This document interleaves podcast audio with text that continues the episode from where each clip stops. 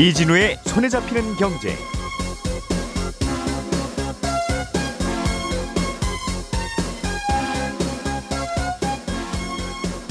안녕하십니까 이진우입니다. 작년에 우리나라의 상법이 바뀌면서 이른바 3% 룰이라는 게 만들어졌습니다. 어, 회사의 이사 중에 한 명인 감사위원을 뽑을 때는 아무리 지분이 많은 대주주라도 3%까지만 지분율을 행사할 수 있다는 건데요. 그러다 보니 대주주가 아닌 소수주주들도 힘을 잘 모으면 이사회에 소수주주를 대표하는 사람을 이른바 꽂을 수 있게 된 건데 최근에 그런 일이 현실화됐습니다. 아, 자세한 내용 아, 알아보겠고요. 우리나라의 법정 최고금리는 지금 24%인데 올해 7월부터는 20%로 내려갑니다. 이렇게 되면 어떤 좋은 변화가 생기고 또 어떤 부작용이 생길 건지 자세하게 좀 들여다보겠습니다. 최근에 공사 현장에서 쓰는 시멘트, 시멘트가 많이 모자란다고 합니다. 시멘트가 모자란 이유는 뭔지 예, 업계 상황도 자세하게 좀 들어보겠습니다. 3월 31일 수요일 손에 잡히는 경제 광고 잠깐 듣고 바로 돌아오겠습니다.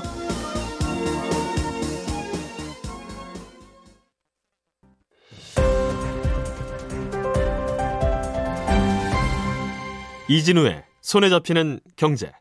네, 이런 경제 뉴스들 쭉 한번 살펴보려고 스튜디오에 김치형 경제 뉴스 큐레이터 김큐 나오셨고요. 네, 안녕하세요. 요즘 바쁘신 김현우 행복자산관리연구소장 김소 오늘도 나오셨습니다. 네, 안녕하세요. 손에 잡히는 경제 박세훈 작가 박작. 예, 안녕하세요. 집단지성이군요. 네. 네. 시작해 보죠.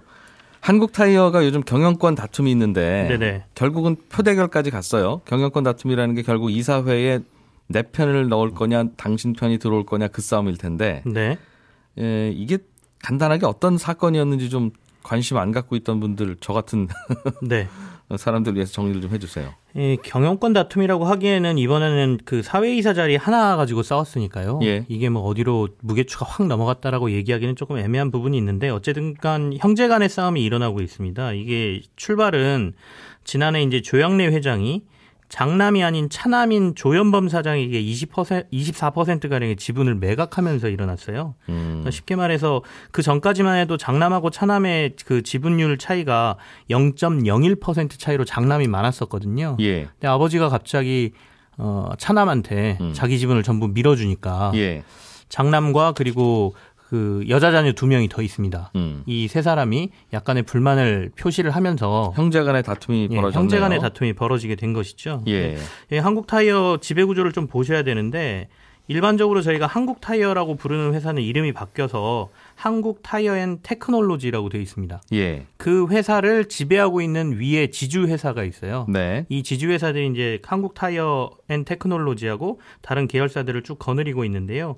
이 회사 이름이 한국앤 컴퍼니입니다. 결국 한국앤 컴퍼니라는 회사를 두고 지분 싸움이 벌어졌겠네요. 그렇죠. 한국앤 예. 컴퍼니가 또 밑에 계열사의 지분을 가지고 있으니까요. 음. 그래서 이번에 어제 이제 주총이 있었는데 주총에 사회이사 한 명 자리를 한국엔 컴퍼니도 그렇고 한국엔 테크놀로지도 그렇고 모두 장남 쪽, 그러니까 음. 차남에 반대하는 장남 쪽에서 자기 인물들을 한 명씩 다 올렸거든요 후보로. 예, 예. 그런데 한 명은 되고 한 명은 안 됐어요. 그래서 언론에서는 1승 1패다, 뭐 음. 무승부다, 뭐 이렇게들 예. 얘기를 하고 있는 거죠. 그러나 지분으로 보면 장남이 다 밀릴 상황이었는데 그래도 네네. 장남이 사회이사 한석을 가져간 곳은 이번에 3% 룰이라고 하는 상법 개정안이 힘을 발휘해서 그렇습니다. 어, 차남 쪽에서 지분을 아무리 많아도 3%까지만 어, 행사할 수 있는 그 상황. 네네. 을잘 활용했다 그 말이죠. 네, 그렇습니다. 그래서 이번에 음. 그3% 룰의 위력이 예. 나타났다. 그러니까 도입의 위력이 나타났다기보다는 저는 도입의 취지가 예. 어, 이번에 그 나타났다라고 보는 게 더 맞을 것 같은데요.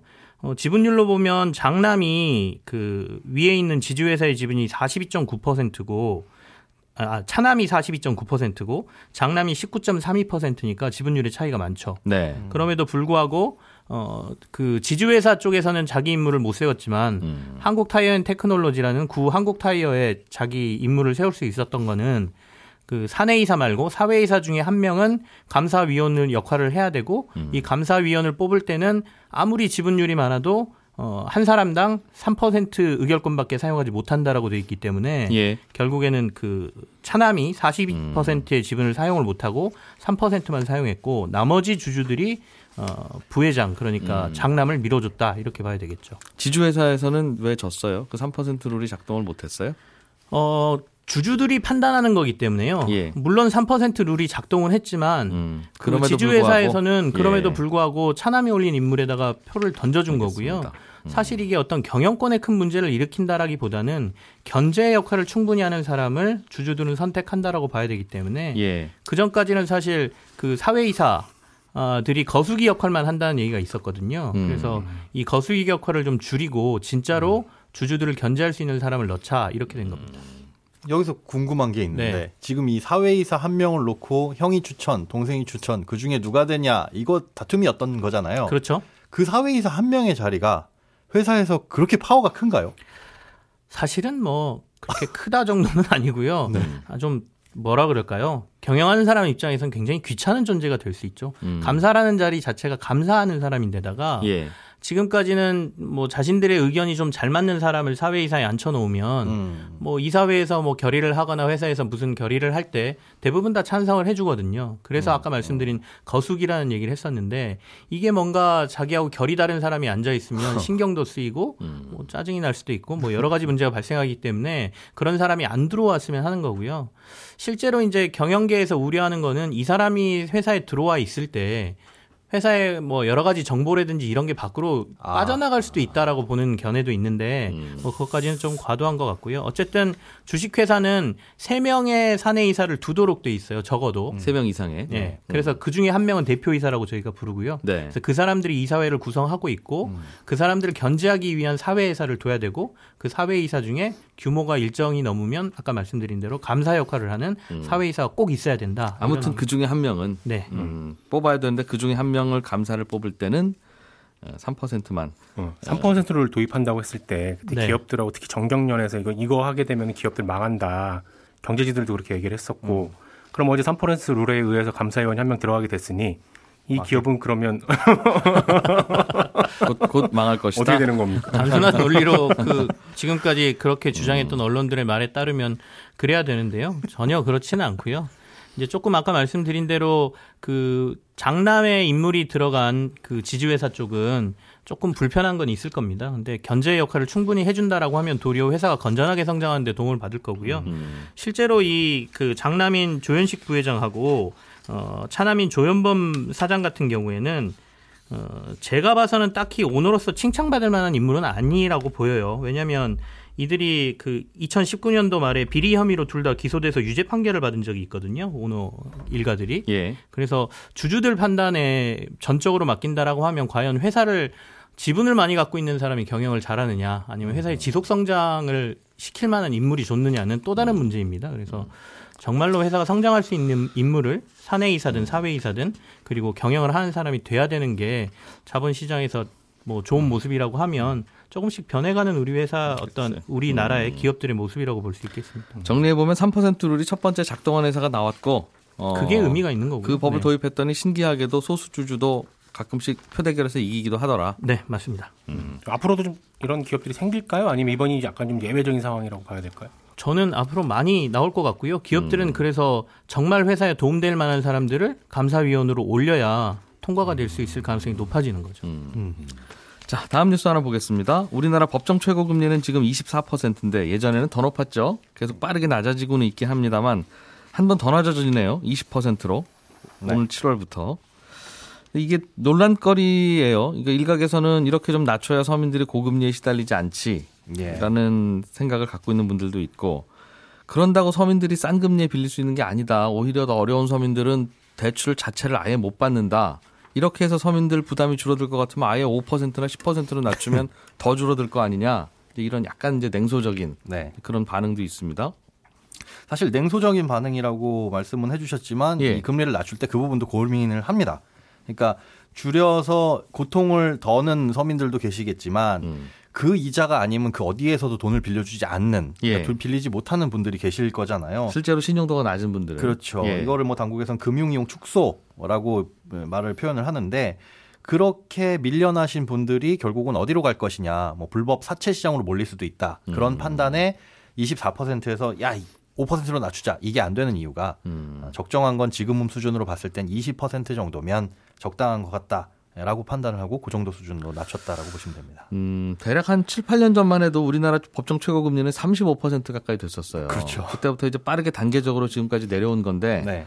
그럼 내려오는 과정에서 부작용이 있었냐 없었냐 이제 이걸 좀 돌이켜 보면 네. 한번 더 낮춰도 괜찮겠네 할 수도 있고 네. 야 이건 문제인데 걱정인데 이렇게 생각할 수도 있을 텐데요. 그렇죠. 그때마다 그 대출을 빌리신 분한테 설문조사를 했으면 참 좋겠지만 그러지를 못했으니 음. 대략적인 숫자나 규모로 추이를 보자면 금리가 낮아질 때마다 그럼 과연 대부업을 이용하신 분들의 규모가 줄었냐는 아니에요. 네. 보니까 네. 낮아질 때 줄지는 않았는데 지금 최근에 20, 2018년 2월에 지금 금리로 낮아졌죠. 음. 요 낮아진 시기 전후로 해서는 조금 의미 있는 숫자가 나옵니다. 그러니까 2018년 2월 전에 대부업의 신용 대출이 어 2018년 이제 조정 후에 네. 8천억 이상의 감소를 했어요.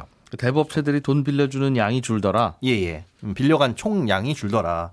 아, 그렇게 음. 봐서는 이 사람들이 뭐 전부 다 대법에서 이제 돈을 안 빌려주겠습니다라고 해가지고 밀려났다라고 보기는 어렵지만 음. 그런 영향도 실제로 미칠 수는 있다는 수 거죠. 있지 않느냐. 예. 이게 제일 걱정되는 건 정말 어려운 분들이 돈 자체를 못 빌려서 네. 이런 분들 이러다 보면 자살하는 분도 생길 수 있고 어떤 부작용이 있는지는 모르는 거니까. 그렇죠. 그게 제일 걱정이긴 한데 좋기로는 20% 이상 금리로 빌려야 하는 아주 서민들은 정부가 좀 빌려주고 이런 예. 복지 차원에서 그렇지 않은 분들은 20% 미만 금리로 좀 빌리면 어떤가 하는 생각이 들어서 네. 이게 나머지 저 햇살론 같이 정부가 빌려주는 것들이 작동을 좀 잘하면 좋은데 그렇죠. 거기서 이제 밀려나신 분들이 햇살론을 빌릴 수 있다. 더 낮은 금리로 그러면 굉장히 이상적이긴 한데 문제는 사실 재원입니다. 음. 햇살론이라는 돈도 우리가 복권 사면 적립되는 기금 또 예. 상호금융이라든지 저축은행에서 출원하는 그런 재원들, 출연하는 재원들로 이루어진 건데 그게 이제 한정적이다 보니까 음. 햇살론 같은 정책 상품을 무한정 만들어내지 못하고 있었어요. 예. 그런데 요번에 이제 서민금융법이 바뀌면서 어, 상호금융과 저축은행뿐만 아니라 어, 대출을 취급하는 모든 금융사는 음. 돈을 일정 부분 내라. 어, 내서 그걸로 재원을 마련하고 앞으로 이런 햇살론 같은 상품들을 더 늘려나가겠다라고는 하는데 음. 그것부터 좀 늘리고 그러니까 예. 서민들이 언제든지 돈 빌리고 싶으면 낮은 금리로 빌릴 수 있게만 만들어 주면 네. 계속 근데 밑빠진 독이겠죠. 그렇죠. 사실 그런 게 재원이 부족해가지고 고갈돼서 못 빌리는 상황은 아니었었거든요. 어, 그러니까 에, 햇살론이라든가 이런 것들 좋은 대출이긴 하나 자격 조건도 있고 그렇죠. 그 까다로운 예. 자격 조건을 맞추지 못했기 때문에 어, 상대적으로 쉬운 대부업 쪽으로 밀려난 분들이 많은데 그게 까다로운 자격 조건을 두는 이유는 그 자격 조건 안 두면 계속 펑크 난다는 것 때문이잖아요. 그렇죠. 부실률이 높아지기 때문입니다. 그런 그런 부실률 자체도 굉장히 이제 신용 등급 음. 저, 신용 점수가 낮으신 분들이니까 점차 높아지고 있는 문제도 있고. 근데 이제 민간 대부업체가 과연 그 낮은 금리로 계속 빌려줄 수 있을 것인가? 예. 아니면 이제는 진짜 신용 좋은 분들한테만 대부업이 가고 나머지는 돈 못 빌리는 상황이 올 것인가? 아무래도 후자일 가능성이 높죠. 예, 리스크가 음. 커지니까요. 금리가 7월부터 낮아지는데 이거는 그럼 예전에 이미 높은 금리로 빌렸던 분들도 7월부터는 금리 좀 덜 물어도 되는 겁니까? 아, 소급은 아니면? 안 되는데 저축은행에서 예. 빌리신 분들만큼은 이제 약관 개정에 따라서 2018년 11월 1일 이후에 빌리신 분들은 가능합니다. 뭐 갱신이 되신 분들도 소급 적용이 됩니다. 아, 그런데 이제 다른 나머지 분들은 7월 7일 이후만 해당이 되는 거니까 이후에 대출 계약 체결하는 분부터 예, 혹은 뭐 갱신한 분들 저축은행은 어떻게 소급 적용이 됐어요? 이게 약관 이 표준 약관이 그렇게 변경이 이제 됐어요. 그래서 이렇게 되면은 이제 소급 적용을 하겠다라고 해서 2018년 11월 1일 요때 변경된 거라 요 음. 이후에 이 체결된 것은 다 소급 적용이 되는데 그럼 그동안 냈던 이자 돌려줍니까? 아, 그렇지 않습니다. 아, 그러니까 24%로 아, 계약을 맺고 지금 상품을 이용하고 있어도 7월 7일 이후에는 20%로 낮아진다. 이렇게 예. 얘기를 하시면 됩니다. 저축은행들은 좀 당황스럽겠어요. 음, 네, 그런 부분을 좀 줄여야 될 부분이 있습니다. 다음 주제로 넘어가 보죠. 최근에 시멘트가 모자라다는데 네. 박사원 작가님 이건 네. 어느 정도로 모자라는 거예요? 그러니까 지난 29일 기준 시멘트 협회 쪽에서 발간하는 자료인데요. 재고량이 한 30만 톤 정도입니다. 예. 어, 보통은 시멘트 업체들은 저장 능력 대비 최소 60% 이상을 재고 물량으로 확보를 해야 되는데 저장 능력이 대략 210만 톤 정도라고 하니까 120만 톤 정도는 쌓아두고 있어야 되는 거거든요. 그래야 평소에 시멘트 필요하면 갖다 쓴다. 그렇죠. 예. 그런데 지금 30만 톤이라고 하니까 많이 엄청 많이 줄었다는 거죠. 네. 왜 줄었어요? 왜 시멘트가 생산은 안 되고 수요는 많고 이러니까 이런 일 벌어졌어요. 그렇죠. 다양한 예. 요인이 복합적으로 작용을 한 거다 이렇게 볼 수 있는데 일단 계절적 요인이 있어요. 보통 겨울에는 날씨가 추워서 공사를 잘 안 하는데 네. 그러다 보니 이때는 건설 현장도 비수기로 들어가는 거죠. 이때 시멘트 업체들은 생산 설비 보수 작업을 진행을 합니다. 주로 겨울에 공장 보수, 공장 보수. 그렇죠. 보수 작업을 하는 기간에는 생산에는 아무래도 제한적일 수밖에 없고요. 음. 근데 올 겨울은 날씨가 따뜻해서 1월하고 2월 달에도 비수기에도 건설 현장이 돌아갔다고 해요. 예. 그러니까 평소에는 안 쓰이던 시멘트가 음. 어, 더 쓰이게 된 거고 예. 생산량은 보수 설비 작업 때문에 줄고 그런데 사용량은 늘고 음. 하다 보니 재고 물량이 빨리 아. 소진되는 거죠. 그 따뜻한 겨울 때문이었다. 첫 번째 요인은 그렇습니다. 또 어떤 요인이 있어요? 두 번째 요인은 정책적 요인인데 어, 요즘에 기업들이 ESG 경영한다고 많이 하잖아요. 환경 중심 경영. 그렇죠. 예. 그래서 시멘트 업체들도 대기 오염 물질 저감 시설 같은 거 설치하느라 친환경 설비 투자하고 있거든요. 네. 그러다 보니까 보수 설비하는데 아. 기간이 길어진 거예요. 음. 예전 같았으면 1월, 2월이면 거의 끝났을 작업들인데 예. 이거 음. 추가로 하다 보니까 길어지다 보니 생산을 더 못 하고 있는 거죠. 공장 보수가 잘 안 돼서 그렇습니다. 이 보수 끝나면 그럼 괜찮습니까? 또 하나의 문제가 있는데 시멘트 전용 운송 트럭이 있어요. 근데 그 트럭을 운송하는 운송업자들이 음. 저 이쪽보다는 좀 여건이 나은 코로나 때문에 배달업이나 아니면 택배업들이 좀 낫다 보니까 이직을 많이 했다는 거, 업종을 아, 많이 하다 보니 시멘트 실어 나르던 그렇습니다. 분들이 이제는 시멘트가 생산이 된다고 하더라도 공사 현장까지 나르는 어, 그 인력이 부족할 거다. 그럴 수도 있다. 그럴 수도 있다. 게다가 지금 음. 코레일이 시멘트 운반하는 화물 열차를 줄이고 있는 것도 운송의 어려움을 가중시키고 음. 있다라는 게 시멘트 업체 측의 설명입니다. 당장 부족한 건 수입해다 쓰면 안 됩니까? 시멘트? 그거 물어보실 것 같아갖고 그것도 제가 취재를 해봤는데요. 예. 결론부터 말씀드리면 쉽지가 않다고 해요. 왜요? 왜 쉽지 않은지는 시멘트 협회 한찬수 부장 얘기 직접 들어보시죠.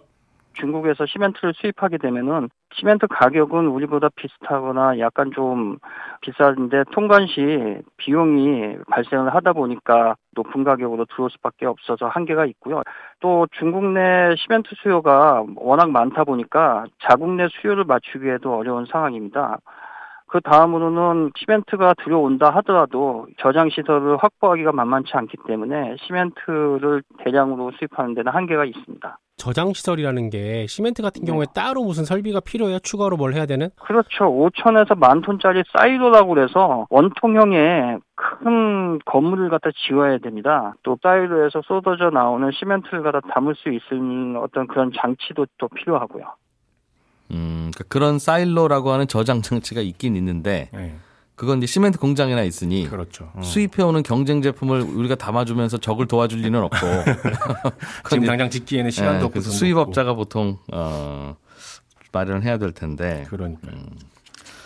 실제로도 현장에서 좀 모자랍니까? 대개는 이런 게 정말 모자라서 모자란다고 할 때도 있고 네. 가끔씩은 이제 공급하는 시멘트 업체들이 가격 좀 올려보려고 네. 요즘 시멘트 모자란답니다. 이제 이런 소문을 좀 퍼뜨리는 경우도 있어서 저희도 그게 궁금해서 어제 예. 레미콘 연합회 측에 전화를 해서 알아봤는데 연합회 측은 지금 자기네들도 어 진짜로 부족한가라고 상황 파악 중이라고 답을 했고요. 음. 그래서 레미콘 업계에 일하는 사람한테 전화를 해봤더니 아, 물론 그분은 이제 좀 큰 회사에 다니고 있어서 아직까지는 영향이 크진 않다. 음. 하지만 중소업체들 같은 경우에 영향이 있는 음. 걸로 알고 있다 라는 답이 돌아왔고 조금 전에 가격 말씀하셨는데 실제로 그런 이슈가 있긴 있습니다. 지금 시멘트 고시 가격이 작년 기준으로 톤당 7만 5천 원 정도였는데 예. 시멘트 협회 측은 8만 2천 원 정도로 인상을 요구하고 있긴 합니다. 음, 수요자들이랑 어. 약간 좀 가격 올리자. 그렇죠. 그런 얘기가 있긴 음. 하니까 실제로 이게 어떻게 돌아갈지는 조금 더 기다려 보셔야 될 것 같습니다. 이건 그냥 하나하나 장바구니에 담고 하는 게 아니라 이제 수요자와 공급자들 사이에 뭔가 이게 협정 가격이라는 게 있는 모양이네요. 그렇습니다. 음, 알겠습니다. 다른 뉴스 하나 또 재밌는 게 있어요. 샤오미라고 하는 중국의 전자제품 만드는 회사가 있는데 네. 전기차 시장에 진출해서 우리도 전기차 만들어 팔아보겠다고 발표를 했네요. 그렇습니다. 뭐 자, 다들 잘 아시잖아요. 중국의 최대 스마트폰 제조사이기도 하고 다양한 전자제품을 만드는 뭐 음. 중국의 애플이다 뭐 이런 얘기도 좀 듣는 회사인데요. 향후 10년간 100억 달러, 그러니까 우리 돈으로 바꾸면 11조 3,500억 원 정도를 투자해서 예. 전기차 사업에 뛰어든다라는 공식 발표를 했습니다. 어, 그렇다라고 하면 향후에 중국 내에서의 수요가 좀 있을 거라고 보이고요. 또 워낙 저가로 디자인을 좀 잘하는 회사이기 때문에 어, 다른 데도 좀 영향이 있지 않을까라는 얘기가 나왔는데요. 음. 샤오미가 이제 합작법, 그러니까 법인을 만드는데 100% 지분을 소유한 전기차 자회사를 설립하고 예. 초기에 일단 1조 한 7천억 원 정도 투자를 하겠다라고 음. 샤오미의 이제 레이진 회장이 직접 얘기를 했습니다. 옛날에 자동차는 모터 네. 만들기가 어려워서 그래서 사실은 자동차 조립이 어려웠죠. 자동차 회사가 만드는 그렇습니다. 되는 게. 근데 네. 전기차는 쉽게 만드는 모양이에요. 그냥 그 배터리는 사다 놓고 어디든. 네. 모터는 어디 좋은 거 갖다 놓고.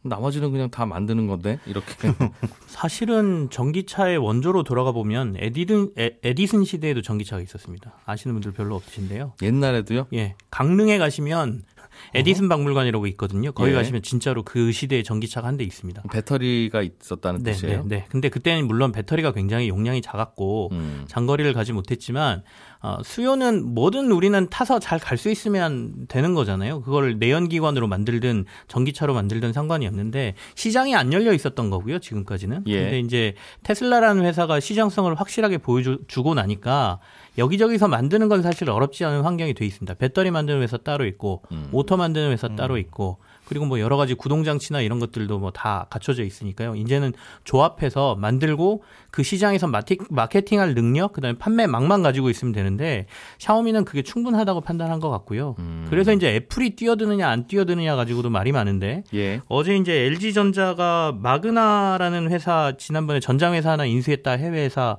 뭐 그런 얘기 뉴스로 들으셨을 텐데 전기차 부품 회사. 예, 예. 예. 이 회사하고 합작법인을 만든 회사의 CEO가 애플 우리가 너네 차 만들어줄 수 있으니까 우리한테 맡겨라라고 공식적으로 인터뷰를 했거든요. 음. 그래서 또 야 애플카가 또 LG하고 관련된 회사에 하는 거 아니야라는 관심도 지금 폭증하고 있는 상황입니다. 그래서 LG전자 어제 주가가 약간 올랐던 네, 네, 예, 영향을 좀 받았을 겁니다. 예. 네.